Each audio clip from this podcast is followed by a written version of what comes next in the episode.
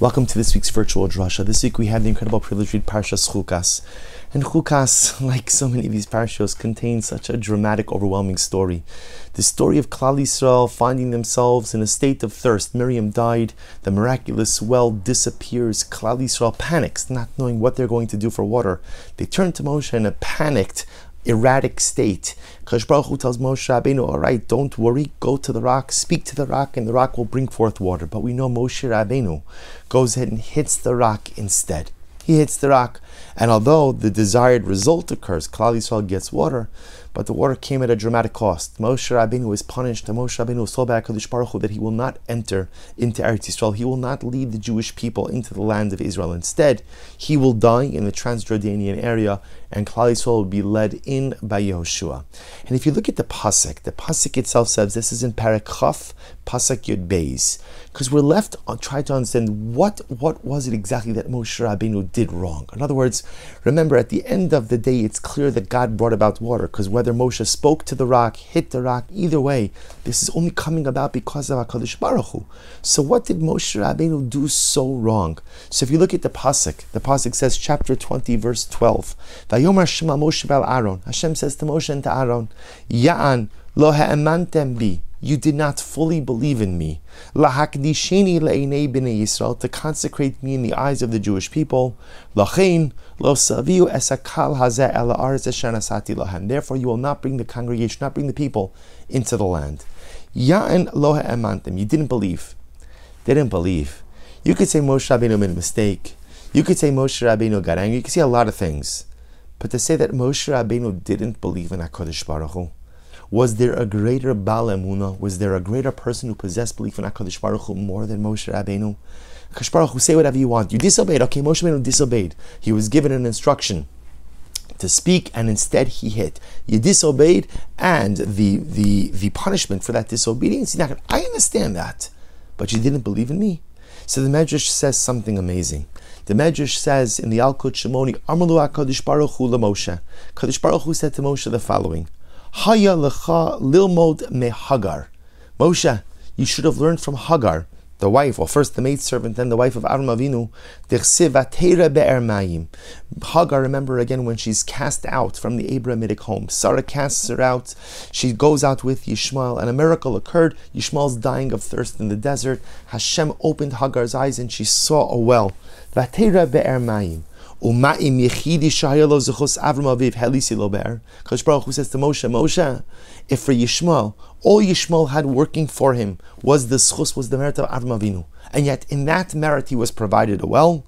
Ultimately, Klal Yisrael, Sheish Lam Avos, Schus Torah, Klal Yisrael, which has so many more zechuyos, so many more merits, of course I'm going to take care of them. And it's a strange medrash. Moshe, you should have learned from Hagar. You should have learned from Hagar. Ultimately, just like I saved Yishmael, so ultimately I'll save Klal Yisrael. What's the connection? Perhaps what the Medrash is trying to teach us is as follows. We know the story, right? As I just mentioned before, Hagar is cast out of the home together with Yishmael. And the Torah says that they ran through all of their water, all of their provisions. Hagar goes ahead and casts Yishmael underneath the thicket, some of the thorn bushes, to give him shade in his final moment. She thought he was going to die. And then what happens? The Gemara points out, Rashi quotes the Gemara that says, the Gemara Maseches Rosh Hashanah, that the Malachim see Ishmael about to die. And the Malachim say to HaKadosh Baruch Hu, let him die. Just let him die. Do you know what Ishmael's descendants are going to do to Am Yisrael, to the Jewish people? Do you know how much pain, how much difficulty, how much bloodshed, how much violence Ishmael's children are going to visit upon the children of Klal Yisrael? A truth is upon the world. Just let him die. Let Yishmael die and prevent the nightmare from ever occurring. And the Ribono Shel Olam says something amazing. The pasuk says, "Vayishma kishama Elokim al kol hanar husham." Hashem heard the cries of Yishmael where he was. Kadosh Baruch Hu responds back to the Malachim. Tell me, when you look at Yishmael now, did he do anything wrong? Is he zakai or chayiv? Is he innocent or guilty? And the Malachim, of course, were forced to say, he's innocent. He's innocent. Right now, he didn't do anything. He's innocent. Kadosh Baruch Hu said, I can only judge a person based on what they've currently done. So Kadosh Baruch Hu provides the miracle, provides a well for Yishmael. So perhaps what's happening over here is as follows. Do you know what Moshe Rabbeinu's mistake was? Okay, yes, the mistake was hitting the rock instead of going in and speaking to the rock, but on a deeper level. What was Moshe Rabbeinu's mistake? You see, when Moshe Rabbeinu addresses Klal Yisrael, he says to them, Shimuna Hamorim, listen, you rebellious ones. He labeled them. He labeled them. And he labeled them as bad, rebellious people. And the truth is that was incorrect. Klal Yisrael were doing something really bad in this moment. That's absolutely true. But Moshe Rabbeinu, are they bad through and through? Are they Rishaim? Are they truly rebellious ones? These are the people who just a little while ago said Na'aseh v'nishma. Incredible. We will do, we will listen blind acceptance of Kala Torah Kula. These are the people just a little bit before that were willing to go ahead and leave Mitzrayim. Zacharti chesed rach. Hashem says, I remember the chesed that Klal Yisrael did. Lech teich acharai b'midbar. Klal Yisrael followed HaKadosh Baruch Hu out into the desert. Three and a half million people walked blindly after HaKadosh Baruch Hu into the desert. So Moshe, you're calling them Morim? You're calling them rebellious ones? Right now they're doing something bad. But at the end of the day, Moshe, there's so much more to who they are and what they are than how they're acting in this present moment. See beyond the present. Don't judge them, don't size them up based on just what they're doing right now. That, says the Medrash, was the mistake of Moshe Rabbeinu characterizing Klal Yisrael as a rebellious nation. Really, describing their entire identity, not in the totality of their experiences, but on one moment, one freeze frame, one action, one event, and that's wrong. And that's how the Medrash says, Moshe, you should have learned from Hagar. Should have learned from Hagar, right? Ultimately, not as much Hagar, but Yishmael what happens? The Malach, again, the Malachim want to kill Yishmael. Hashem says, look at Yishmael. When you look at him now, Malachim, you're looking in the future. You're looking in the future. Okay, he didn't do those things yet. So Lamaisa, right now, is he innocent or is he guilty? He's innocent. We have to let him live. It's almost like the reverse by Moshe. Moshe, you're looking at them in the present, but what about looking at them in the past? I understand they have mistakes in the past also. What about all the great things that they've done in the past? What about all the accomplishments? What about all of the good? What about all the beautiful times? The Medrash is teaching us that the mistake of Moshe Rabbeinu is that he only saw Klal Yisrael through the lens of their current failure. He failed to see them in their totality. Ya'an lo ha'emantem, you didn't believe. You didn't believe. Not just he didn't believe, he didn't believe in Klal Yisrael. Moshe, you have to believe in Klal Yisrael. Because if there's one thing that a leader has to have, it's a belief in his flock. It's a belief in his constituency. And even if they're presently failing, even if they're currently failing, see them in their totality and don't just judge them based on the freeze frame of the event that's unfolding in front of you now. Moshe Rabbeinu, just because they're rebelling right now does not mean they are a rebellious people. See them for the totality of who they are. And what an incredibly important yisod.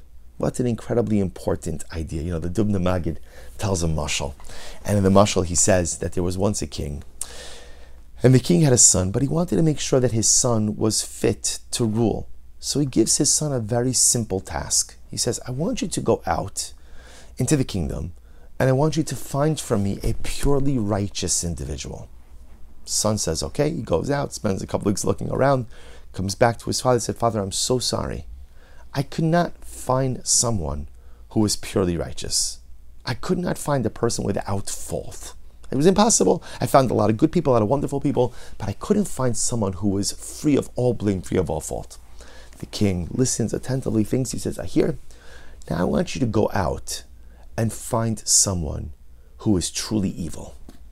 Go out and find someone who's truly bad, through and through. A person just does nothing good to them.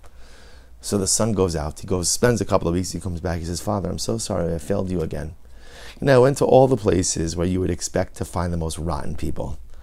And, you know, I met them and I said, wow, that's a rotten guy. And then I began to talk to them a little bit. And the truth is, I found that each and every one of them had something positive. Each and every one of them had something good. You had to work at it. You had to discover a little bit. You had to work through all the layers of schmutz to be able to get there. But they had something good, they had something beautiful, they had something redeeming. The, the king looks at his son and says, Now, my dear son, you are fit to be king. Because to be king, you have to see your kingdom, your constituents, your followers in their totality. You can't just see them for what they are now. You have to see them for what they were and ultimately what they can become. Now you're ready to be king. And I think what an incredible lesson for us. And it's true in our relationships with others because often it's natural. We have negative or caustic interactions with people. And the truth is, as a result of those interactions, we say, bad. That's a bad person. That's a bad individual. And again, to be clear, there are some people with whom I just, it's not healthy to have a relationship with. But the question is, do I characterize a person as being negative just because of one interaction? And do I fail to see the totality of who and what they are? Rabbi Dr. Abraham Twersky, Zechadik Livracha, said that when a child misbehaves, a parent should never say, You're a bad child. Because that's not true. There's no child who's bad. You can say to a child, You've done something that is bad. The action is bad, but the person is not. How many times does it happen in our interactions? Something negative happens, you're a bad person. Something negative happens, I judge you in your totality. Instead of saying, this is a freeze frame. This is one event that occurs, occurred, but it does not represent the totality of who and what you are. How many times does it happen with ourselves that we look at ourselves and all we see are our faults and our shortcomings? What about all the good? What about all the beauty? You have to see yourself in the entire continuum, the entire spectrum. Yeah, there's a lot of stuff that's broken, and I have a lot of stuff that has to be fixed. But you know what? I also have good. I also have positive. I also have redeeming things about myself. And to have a healthy sense of self, I have to be able to see myself in totality. And what about life? What about life? You know, sometimes something bad happens in life, and I allow that bad thing to color the entirety of my existence instead of realizing it's one bad thing. It's one difficult chapter, but the rest of life is beautiful. There are so many positive brachas, even when not everything is going well. This was the mistake of Moshe Rabbeinu. The Heilige Moshe Rabbeinu made one mistake, one mistake, but a mistake that teaches us so much. We learn from Moshe, from his positives, and also from this particular mistake. Moshe looked at Klal Yisrael with tunnel vision. He saw them, you're rebellious. He judged them in their totality by where they were right now. We learn from Moshe Rabbeinu to avoid that. To avoid that in our relationship with others, to avoid that in our relationship with ourselves, and to avoid that ultimately in our relationship in terms of how we relate to our life circumstances. The greatness of Moshe Rabbeinu, the missteps of Moshe Rabbeinu, teach us how to be successful people in this world. Wishing everyone a good Erev Shabbos and a beautiful Shabbos Kodesh.